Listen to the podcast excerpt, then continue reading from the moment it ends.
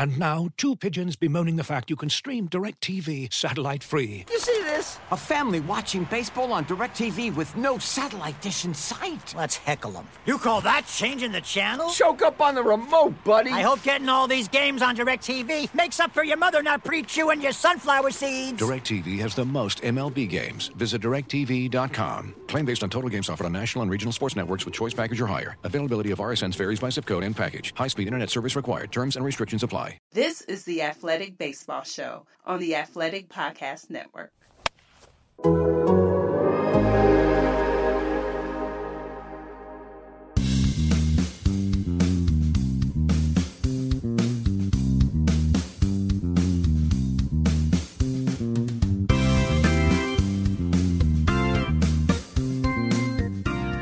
Welcome back to the Athletic Baseball Show for Friday, September 22nd. This is Stephen Nesbitt filling in this month for Derek Van Riper, and I'm joined as always by Keith Law. Keith, how you doing?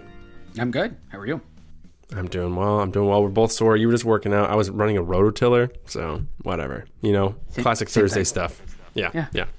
Yeah. Um, on today's show, we're going to be uh, getting into Keith's end of year prospect awards. We'll touch on some of the news of the week in the front offices. And later in the show, if we have time, we'll get to Keith's latest scouting trip. But first, Keith, your prospect of the year, a lot of people don't know this. There's a secret formula you use, and you just sort of sort by home runs in the minor leagues, and you pick the guy with the most homers, right? Yep, that's it. That's totally it. But- Good job. Do you know who? Do you know who has the most homers? I looked this up, so I, I'll, I'll test you. In the minors. Yeah, Should cumulative, all levels. Yeah, I don't yeah. think so. Okay. Then No, it was. Uh, congratulations. Uh, go out to Shay Whitcomb of the of the Astros. He was Mr. Irrele- He was Mr. Irrelevant of the 2020 draft, the shortened Oh, 2020 really? draft. Yeah, good for him. He was he was one spot ahead of um or behind. I'm sorry, he wasn't ahead of anybody. Behind Gavin Stone, four behind Bryce Elder, 11 behind Brandon Pfaadt, and none of those guys hit 35 homers this year. But That's true. Congratulations goes out. So that's how we wanted to open the show was talk about Shay Whitcomb. Uh, no, but really, your prospect of the year, no surprise here, Jackson Holliday, shortstop prospect, uh, now at AAA for the Orioles. The Orioles, you know, who to, who who to pick first? You know, it's tough, uh, tough life out there for Orioles prospects. um, so number one pick last year, this 2023 line, 325, 443, 499. He couldn't quite get into the three, four, five hundred club for his slash line. Oh well, eleven homers, twenty four steals, and uh, almost as many walks as strikeouts across the whole year. So incredible season he's having. He's already at AAA. Thoughts on his season? Yeah, I mean, I, you know, Holliday for folks who don't follow on the draft side, Holliday came into last spring as, hey, maybe this guy could, you know, with a good spring, he could, you know, get into the first round or maybe into the middle of the first round. And he showed up in Arizona and just kind of kept hitting and hitting and hitting and looking better and stronger. And the swing was definitely improved last spring. And then suddenly he was kind of in the mix to go first overall, but by no means not a lock, not a consensus top prospect. I think most of us on the public side had someone else at one. I think Druw Jones was at least the most common. He was one on my board. Um, and then Holliday just had the best year of anybody, I think, in the minors, especially when you consider age, uh, which is a huge factor. Age relative to level, it's a huge factor, at least when I am uh, putting together this particular column. And yeah, to me, it is. Um, it's particularly it's particularly impressive to see a kid this young, who was in high school a year and a half ago. I mean, the promotion to AAA was just kind of because the season was ending and Norfolk was doing better in the standings. But just to get to AA and continue to produce like he did in AA was really incredible. Uh, it it really is just an unbelievable year, and um, I- mean it. I, I struggle to find words to describe it without making him sound like he's Honus Wagner and like A Rod, the prospect, all rolled up together. I don't want to set expectations too high, but he kind of did everything, right? I guess the only thing you could say is he doesn't put a ton of balls in the seats. I don't care if he never hits more for more home run power than he has right now. It doesn't matter. This player is a star. I mean, good for the Orioles, really. I mean, they just haven't had anybody good come out of that system in a long time. So it's nice for them to finally catch a break here. Yeah, yeah. You also mentioned Coby Mayo, 972 OP, uh, OPS at Yeah. the AA and AAA. Sam Basallo, 953 OPS at low A, high A, double A. A The Orioles. catcher. It's just, it's it's a sickening. catcher too. It's yeah. sick. Now I didn't see. I'm a little bummed. I didn't see Basallo catch. I went to see him, but I only got him hit. Um, it was uh, he can really hit though. He's strong. I've heard that catching is not a sure thing. I again I kind of don't care. Can he stay back there? Can he be a 40 45 defender? If he hits like that, I mean then the Orioles have a separate problem where they actually have a pretty good catcher in the big leagues too. heard of and then him, suddenly yeah. Basallo is the most valuable prospect in trade available in trade ever. Uh, not ever, but maybe right now, right there And that's pretty great. It's also pretty great again for folks who don't follow this stuff. The Orioles were out of the international free agent market for so long, and then Basallo was, I think, their first really big signing when they got back in, and it's really obviously so far, at least, looking really good, um, which has got to be very reassuring, especially for the front office when you, you know, on some level, you had to probably overcome some skepticism about you know from ownership or whoever was stopping them from investing in the free agent in the international free agent market for so long. And i'm going to assume frees you up to do a lot more of that going forward I should have stressed up top with Jackson Holliday. He's 19 years old uh, still and covered four levels of the minors, like you said, just a, a, a cup of coffee at AAA. But uh, if you look by WRC plus at those four levels, uh, it's descending uh, as he climbs 226, 162, 154, and then 100, and you know, very small sample at AAA. Uh, so you're seeing a plus plus bat at, at all those stages where he had a little more time and and uh, every uh, every stop this year, walk rate between 12 and 21 percent. Awesome. You'd love to see either end of that.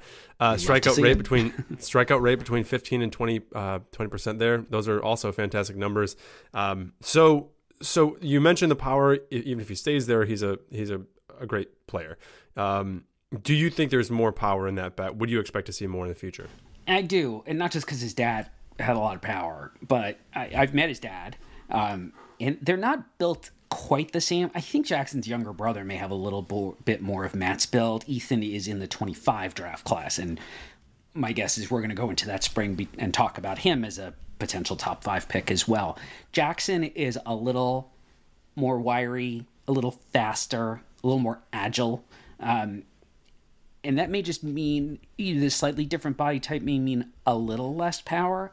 He's not weak by any standards. I'm just saying that I don't know if he's ever a 30 homer guy, and I'm not saying that as any kind of criticism. It's just the profile may be very different. It might be, I mean, this is probably a 70 bat, and maybe it ends up being more. I just never really ever put a grade higher than that on someone's hit tool. But that's what it's looking like so far, especially if you're really thinking about everything pure ability to put the bat on the ball, plus approach, understanding of the strike zone, ball strike recognition, pitch recognition. This guy's got a weakness at the plate. I don't think we've seen it yet. Maybe we will see it in the major leagues. Obviously, big league pitching is by far the toughest test any of these guys have to face, and the gap between the majors and the minors, I say this all the time, it's as big as it's ever been in my 20 something years in the business. The Orioles saw that quite a bit. Some of the guys they called up this year, like Colton Cowser, hit really well in AAA, came to the majors, totally overmatched. Cowser's a, a fine prospect.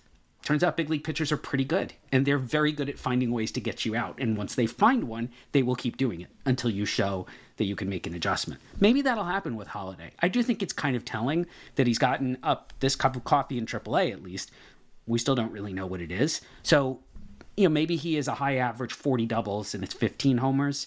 But for a guy who could play shortstop, maybe he ends up in another position because of the Orioles, but he could play shortstop. He's going to get on base a ton he kind of does everything else that you would want in a in a prospect, and he's a pretty easy call both for Player of the Year, and he was my number one prospect at midseason over the other Jackson Chourio, who's also really good.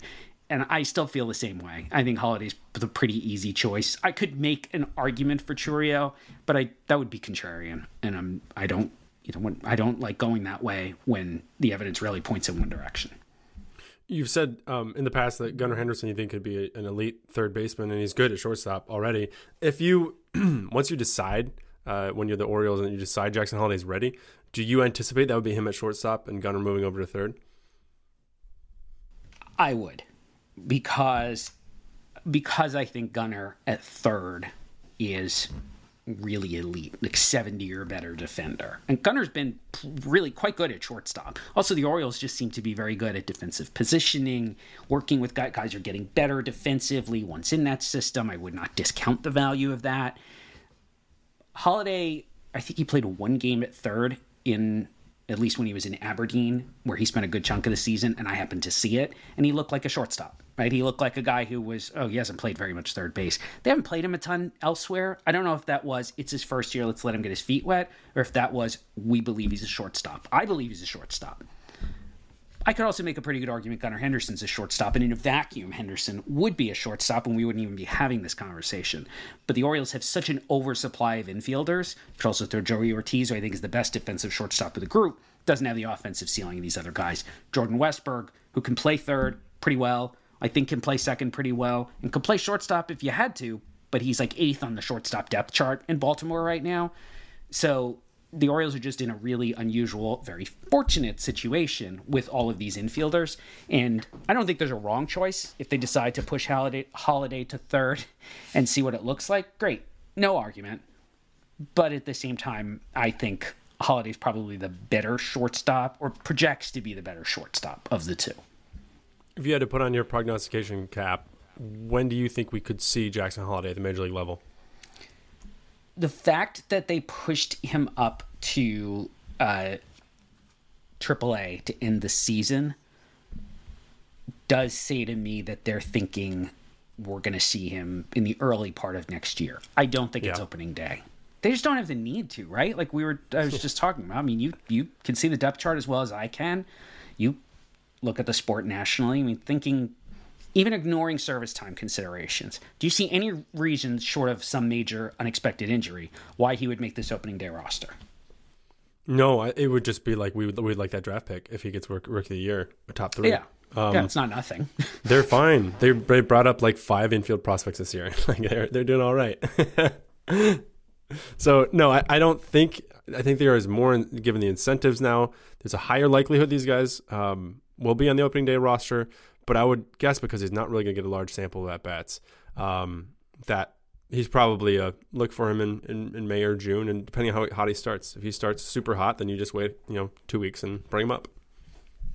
So your your runner up was Junior Caminero, uh, third base prospect, shortstop, sort of um, for the Rays. And uh, absurd numbers here as, as well 324, 384, 591 slash line, 921 OPS. Uh, 19 years old, again, 31 homers between high A and double A. Uh, this guy had a is not fair. Not fair that he got kicked to the to the the runner up uh, on the. Sorry, it's tough business, man. Yeah, he can really hit, and as I said in the article, I'm often yeah I don't uh, I never tire of pointing out they got this guy in a trade for Tobias Myers from Cleveland, and within four months, I think Myers was in another organization. Certainly, he didn't last half a season with Cleveland, and now the Rays have their best prospect as a result. Um, so I think it is pretty, uh, you know, credit to the Rays scouting, pro scouting staff, to their front office staff. Like that's a hell of a job to go get that guy. And uh, yeah, he can really hit. He's uh, not quite as disciplined, um, not quite as contact oriented as Holliday. But you know, in a world where there's no Jackson Holliday and this is your player of the year, that's fine, right? Nobody's thinking twice about giving a guy with this kind of production at that age an honor like minor league player of the year. Uh, he's a corner guy, I think. I mean, he could be, maybe play second base. He's probably a third baseman. I have had some folks in the industry say that there's a chance he just ends up at first base over time. He gets bigger, slows down. That seems very pessimistic to me.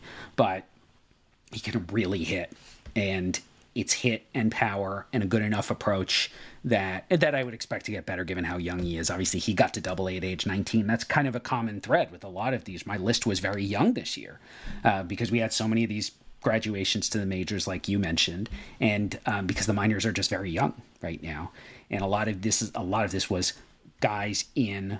Um, guys uh, 19 at 19 as young as 17 as it turns out getting to double A this season. But then at least you can compare them all, right? Who did who did more in high A and double A? as teenagers, and Caminero uh, rose to the top. I even had him on the list over Jackson Chourio. Chourio had a perfectly fine year for a 19 year old. Actually, had a very good year for a 19 year old. Not as good as the other guys.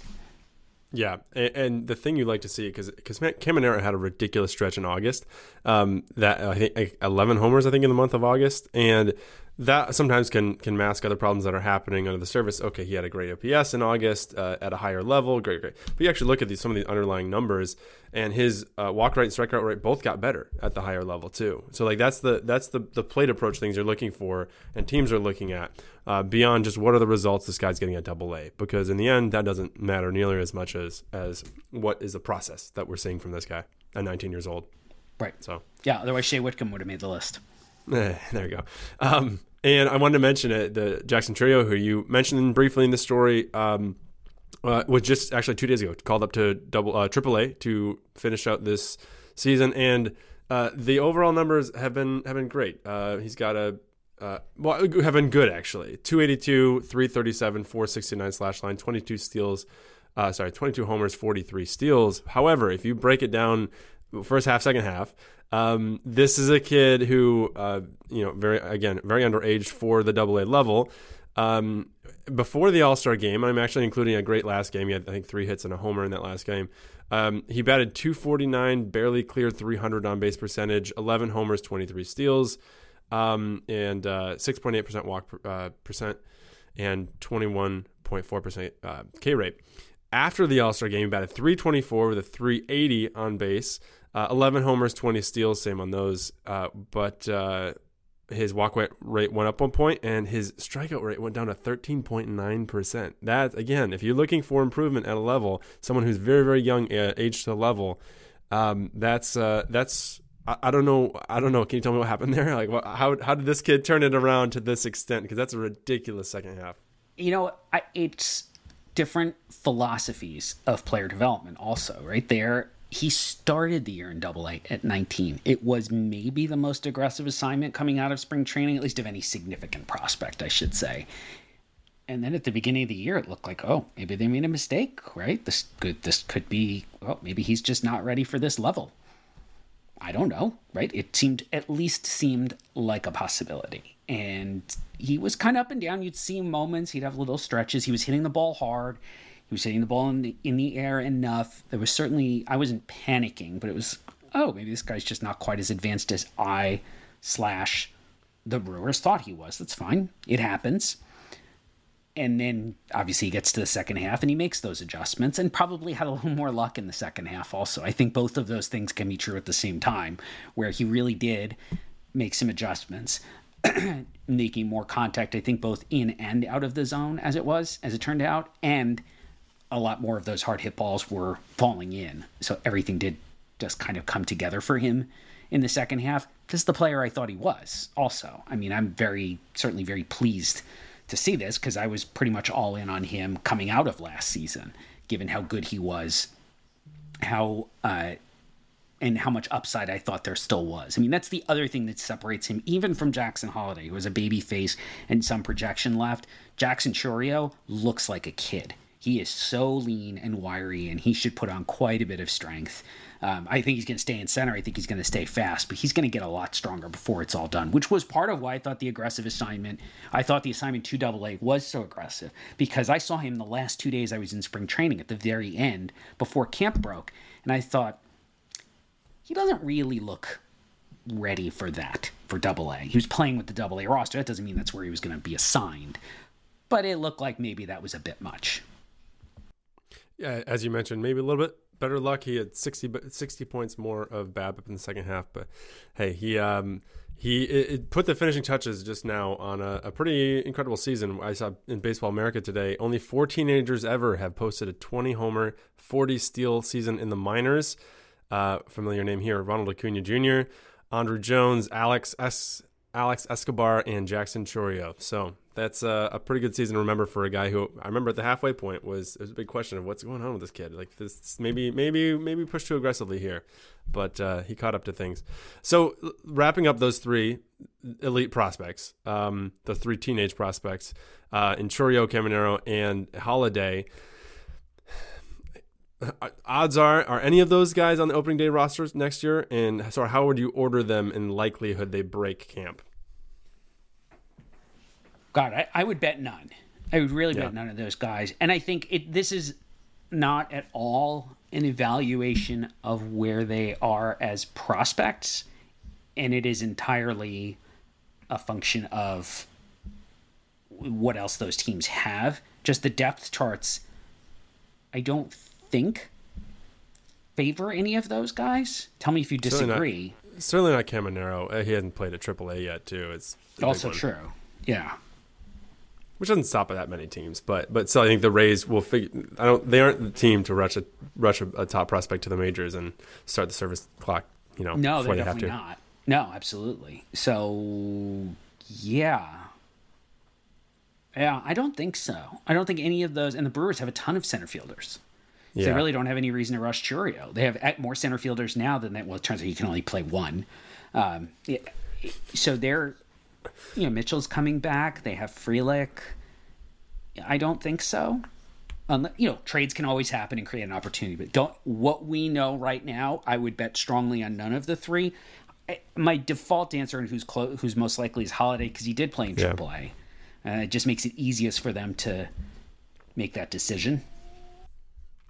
Looking for an assist with your credit card but can't get a hold of anyone? Luckily, with 24 7 US based live customer service from Discover, everyone has the option to talk to a real person anytime, day or night. Yep, you heard that right. You can talk to a real human in customer service anytime. Sounds like a real game changer if you ask us. Make the right call and get the service you deserve with Discover. Limitations apply. See terms at discover.com/slash credit card.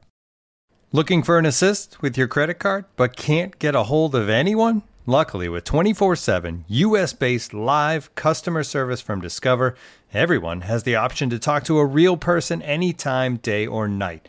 Yep, you heard that right. You can talk to a real human in customer service at any time. Sounds like a real game changer if you ask us. Make the right call and get the service you deserve with Discover. Limitations apply. See terms at discover.com slash credit card.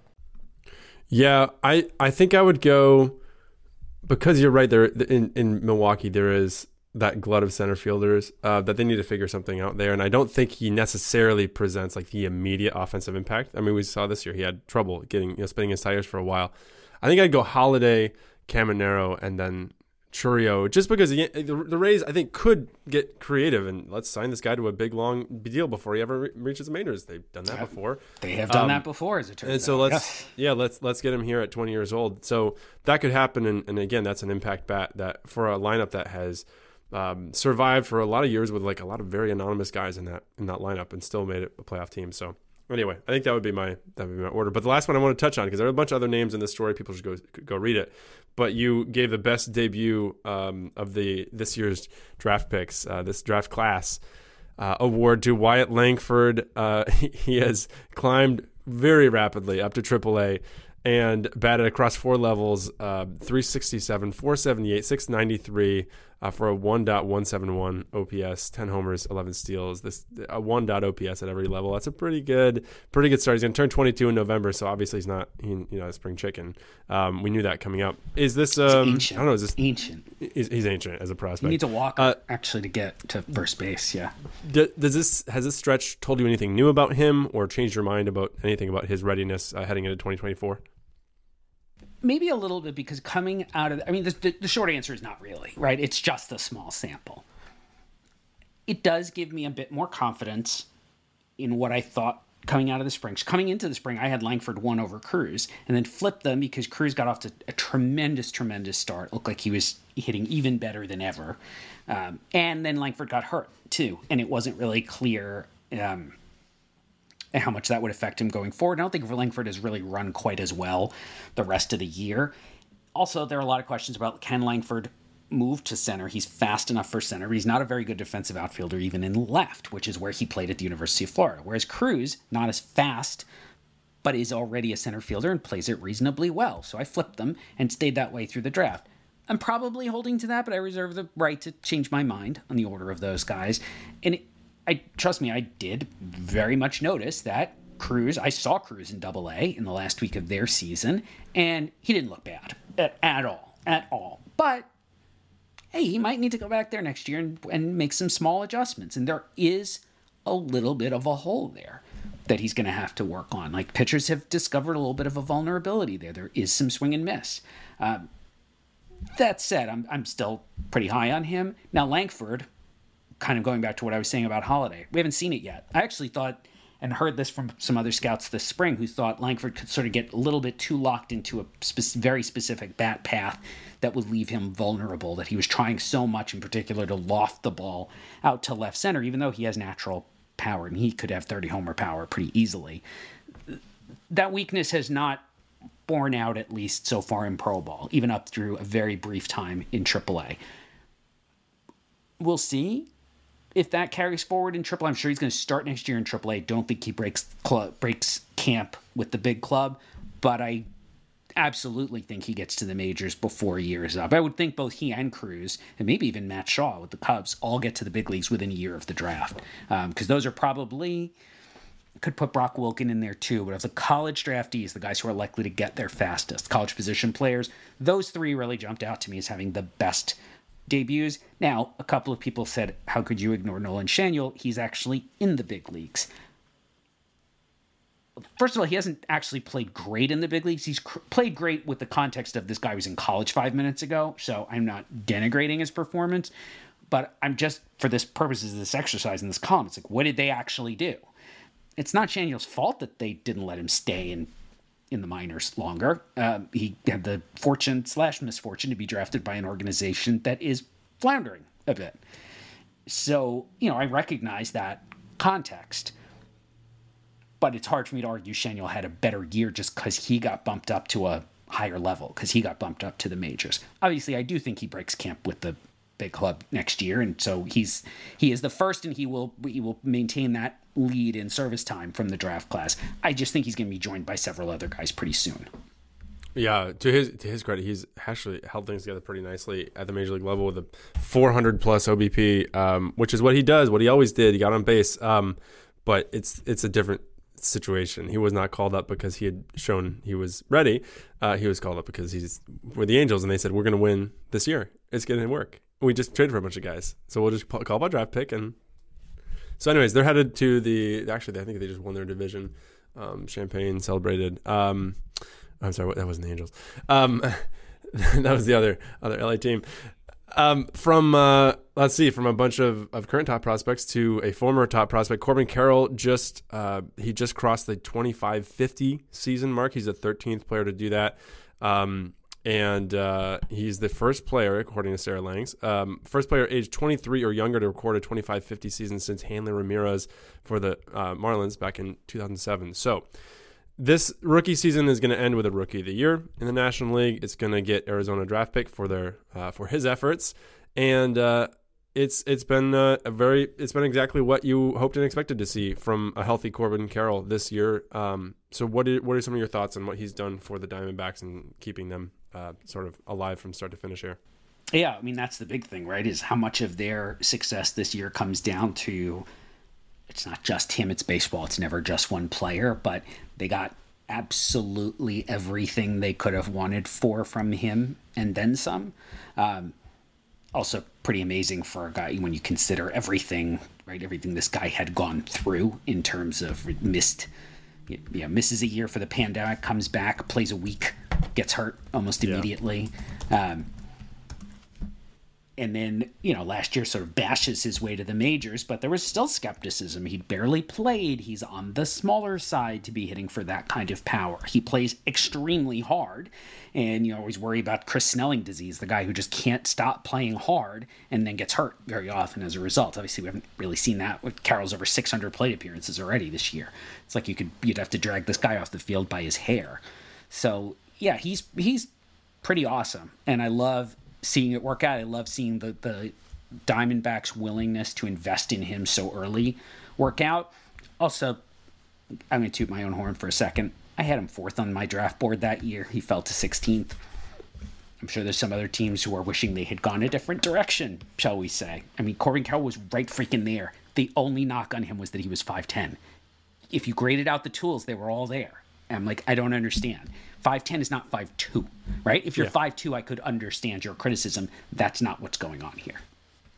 Yeah, the the big thing I've been impressed by this year is is sort of the slight worry that was present last late last season when he debuted was he was struggling against Velo. He had trouble with some fastballs, and that historically hadn't been an issue for him, and he's completely turned that around, uh, batting 300 on fastballs, and he's just been uh, if you look at Statcast, um, you know, first pitch type. He's a plus hitter against four seamers, sliders, sinkers, and curves. So changeup, he's had a little bit of trouble with. But listen, when you're batching everything else, I think there's a reason it's playing out in the way where you, his um, chase rate's great, his walk rate's fine, his strikeout rate's great, uh, but his first pitch swing percentage is actually pretty high, a few ticks higher than league average. And I think that's when you have, I like that when you have a guy with a good plate approach. And you kill fastballs, then yeah, let's go up to the plate looking for that first pitch heater. I think that's that's actually showing some maturity there in a place that some people would look at and I'm like, oh, he swings too much at the first pitch. No, I don't like that. Like, no, I think that actually is part of the plan. Oh, here it is. I knew it. I knew Mike Petriello had tweeted something. So Fangraphs has an interview today with Austin Hays and was talking about. I'm paraphrasing what Petriello tweeted. Petriello is with MLB um, and does a great job. But said referred to him how, talking about how a pre a, a swing and miss with less than two strikes is better than just making bad contact. Um, Yeah. and yeah, actually, right? It's okay. You should be aggressive early in the count, especially if you're a really good hitter, which, as it turns out, Corbin Carroll is, right? We're fine with that. That is much more about, to me, the whole idea of we can live with strikeouts.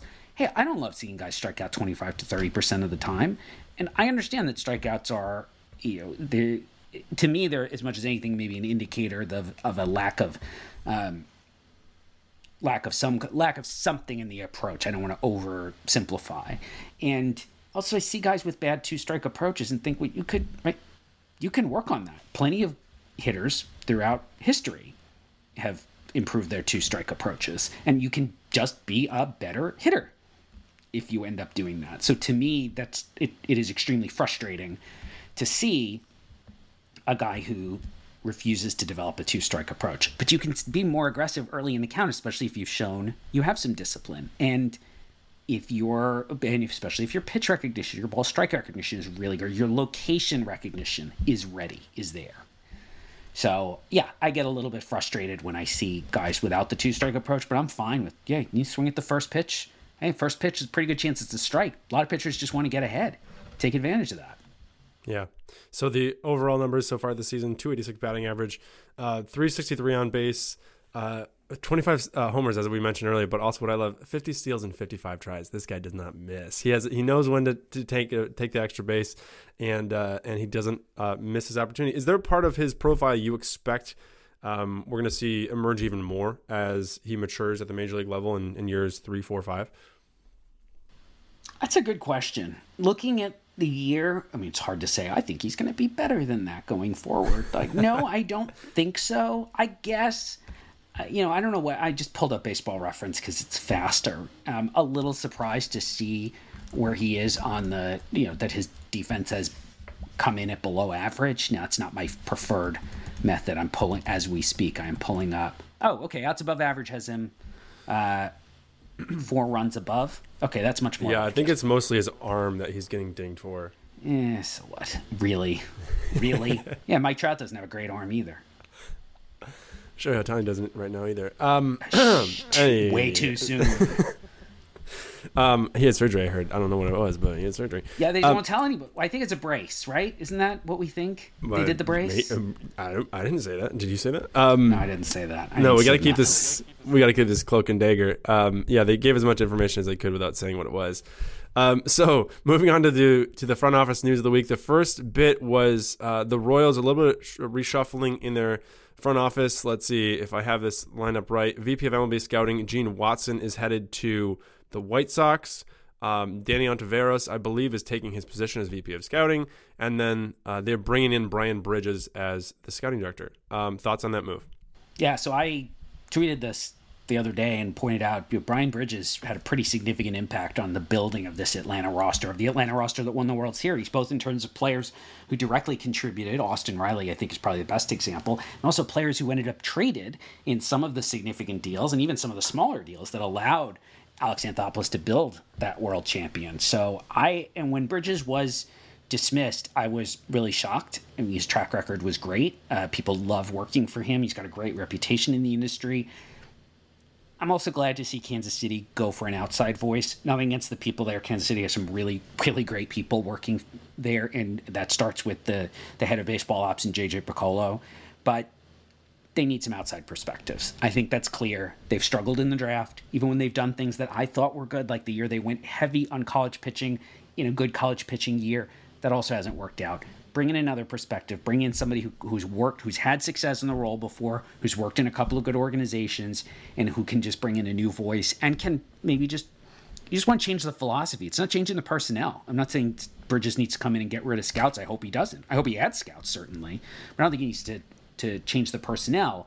I just think getting more of um, a different philosophy in place yeah. will go a really really long way because they need to draft better. That's the bottom line for Kansas City. Is obviously Kansas City fans are they know as well as anyone. They they need more successes, more successes out of the draft. They're not having them. Yeah, some of the names of those guys he was uh, involved in drafting in that stint in Atlanta was uh, Austin Riley, Kyle Wright, Ian Anderson, AJ Minter, Mike Soroka, Kolby Allard. You're seeing a lot of arms there, and arms is something the Royals have taken a the old college try at and have not been able to get these guys to fully be developed at the major league level. And since he was dismissed there, he's been a national cross checker for I think last five years for for the Giants. So he's been on the scene. This is not a pull out of nowhere. This is uh, look, this guy had a success, and we are trying to tap into something like that. And when I tweeted that yesterday too, got some texts from other people in the industry on the scouting side too, who were saying things like long overdue great hire, exactly what they needed, you know, for what it's worth. People who know, people who know him, people who know the Royals, people who know the people who, who know the, the industry, who know the scouting side, it, all all were full of praise for the hire. And I, the thing I would keep coming back to, it's even less about the specific names, although the list you gave was great, and even guys like Kyle Muller and Freddy Tarnok, who were in the Sean Murphy trade, I think, like, those were his drafts also when he was scouting director. It's a different philosophy, and it's the one thing that has really bound the Royals to the you know and kept you know worked for them 10 12 years ago and has i think gotten them into trouble is whatever you would call their their draft philosophy it just hasn't worked unfortunately. And that's why i think again time for a change. And, and i do hope um, i believe that he will bring in a new philosophy. And you'll see some you should see it in the results. Year one you will probably look and say well this is a different draft. Whatever the whoever the actual players are it should look very different the other bit of front office news was the Tigers uh, finally hiring their number two in the um, beneath President of Baseball Ops Scott Harris. They hired Jeff Greenberg as general manager. No, no relation, as far as I know, to Hammerin' Hank Greenberg. Uh, but it doesn't hurt that your last name's already on the outfield wall. Right? That's pretty. It might be pressure. I don't know. Um, so he was most recently an associate GM of the Chicago Blackhawks, which is a team that played hockey.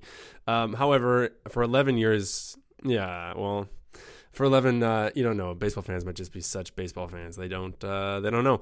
But 11 years uh, before that he was for the 11 years before that he was across um, chicago with the cubs. He had done pro scouting baseball ops was an agm and the bottom line is he worked with scott harris there. So that's sort of where that relationship was built. I don't know how familiar you are with uh, jeff greenberg or his background but he's going to come aboard uh, to help the Tigers through the rebuild, as uh, just after he was helping the Blackhawks through the rebuild. And um, so, any any intel on on him, and regardless of that, anything that the Tigers can sort of learn from what he was able to go through with the Cubs, and maybe draw and, and borrow from from those uh, good old days with Cubs. Yeah, I actually don't believe I know him. I don't believe I've met him. Um, I just know the name, um, but I've not had any direct interactions with him. I can't even give you a secondhand opinion on him. His path is um, he came up basically through the office. Nothing wrong with that. Um, it is, but it was very much through you know he was director of baseball ops, worked in pro scouting, assistant to the GM, associate GM. I don't even know what an associate GM is. We're really just making up titles at this point. But it was the the office path, which used to be actually pretty common. Um, I was thinking Gord Ash, who was the GM right before I went to the Blue Jays, sort of made his way up on that side, on sort of the business of baseball side as an assistant GM. And if you were an assistant GM for a while, there was always sort of an expectation you would at least be under consideration to replace the current guy whenever he ended up stepping aside. And so I you know, I don't have an opinion. I can't offer an opinion on this.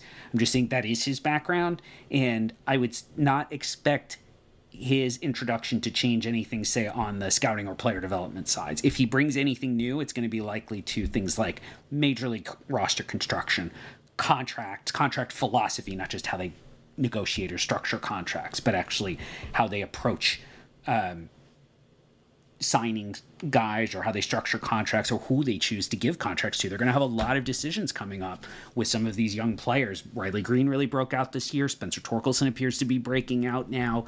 Kerry Carpenter has broken out completely out of nowhere. We talked about him a couple weeks ago. They're probably going to have to start thinking about long term deals for at least some of these guys. And that is certainly you want someone in the GM chair who's got some experience with that if you're going to be going that direction. And, and, I would expect them to do so. That's really should be job one for this winter. They have other decisions to make, but that to me is the big one. Yeah, you mentioned Riley Greene. If you haven't been following closely, Greene just underwent Tommy John surgery. He's expecting to be ready for the start of uh, next season on his right elbow. So, uh, end of a really nice season for him, but uh, has just been sort of dogged by by injuries there. Um, and, and speaking of Tommy John, I just have this horrible feeling I'm going to get people coming at me, take heat for criticizing Shohei Ohtani and his arm, I, we were simply backing up um, Corbin Carroll and his arm and saying it's just fine that he doesn't have the strongest arm in the world. Yes. yes. Okay, I, I wish I wish all the best to Shohei Ohtani and his right arm. He is um, he is. Uh, one of the most beautiful things in baseball right now is to watch Shohei Ohtani work on both sides of the ball, and I am not at all trying to come for the Shohei hive. So, um, best wishes to Shohei Ohtani and his and his. Is that w- better or worse than the BTS hive? I don't know, but I'm walking that back so far, like so fast and so far. I'm, i want to get out of that one. Um, uh, so you went to Harrisburg for, I think, your probably last scouting trip of the year before the Arizona Fall League. Um, the big, the big name you started with there was 19 year old Red Sox uh, outfield prospect Roman Anthony. This is a guy who was uh, drafted 79th overall in 2022, signed over slot and has just had a pretty pretty incredible year. 403 on base percentage, 849 OPS, advanced hitter uh, at that level. Thoughts on seeing him uh, briefly? Yes, I only saw him briefly because it was that was the game at Reading, and we got there was suspended by rain. But because Portland was putting an absolute hurting on Reading, I got three at bats out of him before the rains came. Nice. I got three at bats out of several of the guys, so I was like, all right, well this stinks. Obviously, this isn't exactly what I was hoping for, but at the same time, like I did get, I got a lot of swings out of a lot of. I got a lot of video for being only there, only being there for about three innings or so. Uh, and the thing that struck me, obviously, I'm familiar with the story. Right, many people have written about. Um, you know Anthony getting promoted from low A to high A despite kind of unimpressive superficial numbers. Then he goes off in high A. How he's you know, people are saying he's the best hitter in the system, which I think is probably true at this point but I hadn't seen it myself. And then getting to see, I literally walked up, for those of you who, who are familiar with Reading, to the, I walked over to the end of the grandstand there. So there's like a little corner where you're technically not supposed to stand, but whatever. I stand there until someone tells me to move. It's a great shot of a left handed hitter. And I walked up and I see the first swing he takes, and I just thought, oh my God. I saw this guy at NHSI in high school. Did I miss like the most beautiful swing in the draft? Was I just completely like how tired was I that I didn't see this? he did it again later in the games, two doubles that were just like picture perfect. Like I want to get the idiots who made trouble with the curve and be like, that's what a real swing looks like. You morons. That's what it looks like. Also, this is where you stand to look at a swing, not behind the hitter because you can't see anything. Never mind. Point is, I get home that night and pull up video I had from when he was in the draft. I'm like, oh, okay, it's a little different now. Good job by the Red Sox, though, because somebody there on the amateur side saw that swing as an amateur and I'm going to assume said, little change here, move, his, move where he starts his hands, get him to relax the elbow a little bit. It's going to be picture perfect. And it is. And he's got great plate discipline. He's clearly got strong hands, strong forearms to make that hard contact. He's going to get stronger. I mean, this kid can really freaking hit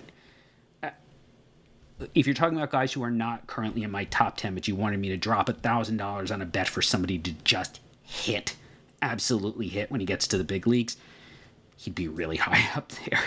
Like, it is hard for me to walk away from a swing that looks that good, Yeah. where we also have good plate discipline and pretty good batted ball data, for me to be like, nah, I'm not that confident. Like, I'm overconfident in Roman Anthony hitting now. I kind of liked him as an amateur and then and then he went out played really well in like 50 at bats that first summer. I was like, oh, this is a good start.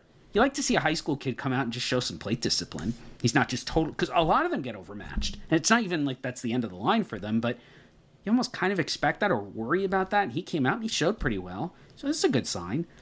Now I didn't anticipate he was going to have the year he had here. I thought he was a you know really good. He was a second round or a comp round pick. I think he was second round, but I liked him. I was like, that's a good second round pick. Kind of like what they did this year. They took Nazzan Zanetello, who was um, is really like a hyper athletic, very very projectable shortstop out of high school in Missouri.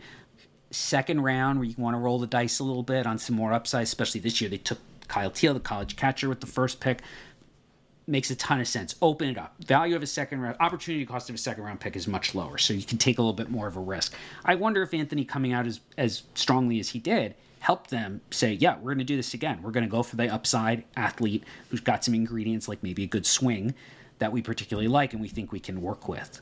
Um, because Anthony to me looks like a home run right now. No, no pun intended. yeah, a lot of consternation in Boston these days surrounding the Red Sox, but uh, yeah, that's a prospect people are really excited about. Um, they could use they could use some of uh, or a lot of what he provides in that outfield right now, as they've sort of been trying to figure things out. And now, two pigeons bemoaning the fact you can stream DirecTV satellite free. You see this? A family watching baseball on DirecTV with no satellite dish in sight. Let's heckle them. You call that changing the channel? Choke up on the remote, buddy. I hope getting all these games on DirecTV makes up for your mother not pre-chewing your sunflower seeds. DirecTV has the most MLB games. Visit DirecTV.com. Claim based on total games offered on national and regional sports networks with choice package or higher. Availability of RSNs varies by zip code and package. High speed internet service required. Terms and restrictions apply. As you've probably heard by now, we've teamed up with BetMGM this season. We'll be using BetMGM lines to make all of our picks, and we'll have special offers for our listeners each week. If you haven't signed up for BetMGM yet, use bonus code The Athletic, and you'll get a one-year subscription to The Athletic, plus up to a fifteen hundred dollar first bet offer on your first wager with BetMGM. Here's how it works. Download the BetMGM app and sign up using bonus code The Athletic. Make your first deposit of at least $10. Place your first bet on any game and claim your voucher for a one-year subscription to The Athletic. See BetMGM.com for terms. U.S. promotional offers not available in D.C., Mississippi, New York, Nevada, Ontario, or Puerto Rico. Gambling problem? Call 1-800-GAMBLER. Available in the U.S. Call 877-8-HOPE-NY or text HOPE-NY 467-369 in New York. Call 1-800-NEXT-STEP in Arizona. 1-800-327-5050 in Massachusetts. 1-800-BETS-OFF in Iowa. 1-800-270-7117 for confidential help in Michigan. 1-800-981-0023 in Puerto Rico. First bet offer for new customers only in partnership with Kansas Crossing Casino and Hotel. Don't forget, if you haven't signed up for BetMGM yet, use bonus code The Athletic, and you'll get a one-year subscription to The Athletic, plus up to a fifteen hundred dollar first bet offer on your first wager. Um, so we also get into uh, some some about Dylan Crews, some about Samuel Basallo, who we've mentioned earlier. So I'll let people go read that in the story. But James Wood and Robert Hassell, I wanted to talk about them for a minute because uh, both of them came over in the Soto trade. Um, Wood currently has huge strikeout numbers. Hassell kind of is in the same boat and is just straight up not hitting since the trade. Where do the Nats go from here with these two guys who had such promise and are are now big question marks compared to where they were a year, a year and a half ago? Yeah, so for um, let me start with Hassell because I think the answer for Hassell is pretty straightforward. He needs to get a lot stronger. Like that's really, unfortunately, that I think it might be as simple as that. Like, he is probably a bit overmatched um, in terms of strength right now, and I think that's lousy. But I kind of think that's where we're that's just where things are with him. He's just not strong enough to impact better quality pitching. I think the swing's fine. Um, he's taking a lot of strikes also, and I wonder if some of that is just I can't drive that pitch, and that is also further the lack of strength and the lack of of um, not just not just upper body strength, even like hand and wrist strength. Is that informing some of these swing decisions? Like I'm not I'm not sure, but it seems like a possibility at least. And so to me, I would say, yeah, I want to see him get a lot stronger. Like, buddy, you got to hit the weight room this winter. Wood is more of a challenge because I think some of this is is pitch recognition, which can be improved, and some of this is height, which can't. Wood is six seven. He's got a huge strike zone, and so pitchers are really kind of taking a bit of advantage with him, of him. Sorry, with some of their um, working attacking him to different quadrants of the strike zone with breaking stuff and getting him then to expand. I think he the game I saw and he did get called out once on a pitch that I thought was just flat out out of the strike zone, but also was below his knees. That's tough for him. Those are going to be at his knees always going to be a hard pitch for him to do a whole lot with. But what I really saw them do, pitchers do that particular night was uh you know, attack him with sliders in the zone and then try to get him to expand the zone and chase sliders down, down and away, just just plain away, knowing he's already probably a little geared up at that point, thinking slider, and now he doesn't want to miss again, so he's chasing a pitch that he's never going to hit in the first place. I mean, it's hard, and I like Wood. He's super talented. He's really fast. Um, he's got a great, great body. It's 80 power. I'm not saying you know I still think quite highly of him as a prospect, he's hit a an obstacle, not the end of the not a wall, not yeah. the end of the road, but this is a challenge. And this is double A is hard, man. Double A is like that's a big, you know, but this has been true for forever. For, for as long as I've been in the industry, where people say double A is kind of the first really big test. Now, big leagues, obviously the biggest test of all, but you know, I, I do absolutely think this is a, a real challenge. This is going to be a challenge uh, for Wood going forward to continue to um, to continue to refine his approach because you can tell a ball from a strike. It's that stuff, the better stuff in the strike zone is really getting him right now, and I, I hope he can make the adjustment. I'm, I, by no means am I saying he can't. I'm just this is what I saw, and I saw some of that from him in High A, which was why I was a little dismayed when they bumped him up because from High A to Double A. I don't know if he's actually ready for that. Yeah, I think you could look at the surface numbers and be a little bit, um, I don't know, it could be masking the real problem because you look at high A, oh, batted 293 the 392 on base. He had eight homers, eight steals. He goes up up a level, not terrible, batted 248, 334 on base with 18 homers. Yeah, you, you maybe, if you ignore, can we just ignore the strikeout rate for a minute? it could be okay. But he's also running um, BABIPs of 371 and 339, and so if you know so hard, if you even if you normalize some of that down to let's say even 320, then those service numbers don't look quite, quite so good, and you throw a terrible K rate of 33.7 percent at at Double A on top of that. That's that's concerning me. You know. Well, this is the Spencer Jones issue. He's the Yankees prospect who's six. He's listed at six six six now. He was listed at six seven in college, and it was a lot of swing and miss, and that's been the case with him this year. 155 strikeouts, 537 PA, mostly in high A as a, as an SEC product.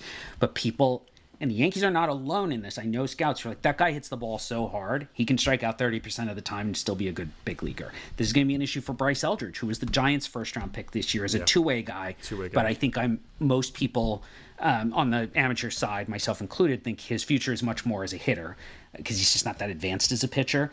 And but again, he's six seven. Uh, different swings, different guys. Every every player is unique.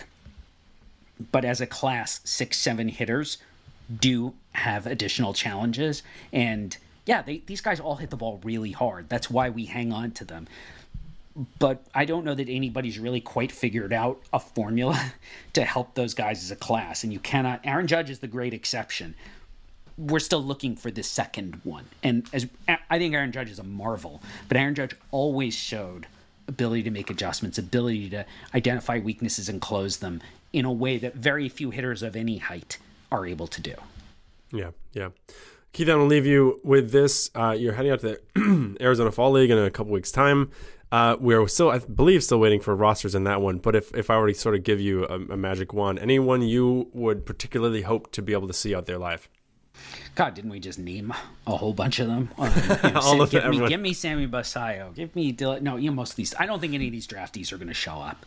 Yeah. Um, like the Cubs put their list out and Matt Shaw wasn't on it, and part of me was like, grumble, grumble, grumble. Like I want to see him. Yeah, yeah. Okay, fine. Do I really need to see him? At this point. Okay, no, I've seen, I saw Shaw this spring. There's tons of video. Like, I, you know, I know guys who've seen him. I'm, I'm, I'm good with Matt Shaw, but of course I want to. I'm selfish. Of course I want to see more of him. Um, that's a good question. Who would I love to see more of? I mean, I don't know that Chourio needs to play more. Yeah. Basallo, I wish I could see him catch, but I'm sure it's the same thing. Do they just want to tell him, just, hey, buddy, that's a long season. You were great. Take the rest of the year off. I'm trying to think of a guy. Who's a guy who, if you have someone, let me know. Who's a guy who missed some time, you know, with a non, you know, an injury that he's back from? Because those, those tend to be the best players in fall league, right? It's the guy who missed two months because he had a hamstring pull and the teams, hey, we want to have you go out there and get some more at bats. Now, I did see the Cubs said Kevin Alcantara is going out there. Awesome. Love Alcantara. Cannot wait to see that guy. Um, I still think there's quite a bit of growth ahead of him. He's a really good example of somebody who's who I think can benefit from it too. It's a chance for him to face a little better quality of pitching than what he faced this year, but there's quite a bit of variability too in the best pitching and the worst pitching you'll see. And you can also like the games don't really count. They kind of count just a little bit. So you can mess around a little bit. You can try new things. It's a great development environment in addition to a great scouting environment. So I don't know if you've I mean feel free if you have players you'd like to nominate also. I don't know, maybe we can still influence the process. I think might be too far down the road. I'm furiously scrolling through your top 60 from midseason. Um, but we'll um, we'll see. Can I shut up? Can Colt Keith get there? I want to see more of Colt Keith. I would love um, to see. He was there last year and he was really good. That was my first Yeah. like real look at Colt Keith. I was like, man, every time this guy hits the ball, it's pretty loud. That's not nothing, right? Like I know my ears are not an exit velocity measurement tool, but after a while, you're just like, every time this guy's hit it, it's been hard. That's probably something. Sure enough, it was. And then he had a real breakout Yeah. I mean, I probably should have been more aggressive with him. But I had questions about the position. I don't care anymore. Guy can freaking hit. I don't care Yeah. if he's a first baseman in the end. Yeah, he's, he's had a pretty much a whole healthy season, 123 games at Double and Triple A. So uh, they may just say, "Hey, hey, go take a go have a nice fall, watch some football." Uh, you Um, know, I understand that. I'm just greedy, right? I go to the fall league. I want to see all the players. Give me all the good players. That's right. All right, we're going to hit the exits. Thanks for listening. Thanks to Tim McMaster for producing today's show. You can find all of Keith's work at theathletic.com. Subscribe to The Athletic for $1 per month for the first year during our extended summer sale at theathletic.com slash baseball show. The Athletic Baseball Show will be back on Monday. Have a great weekend.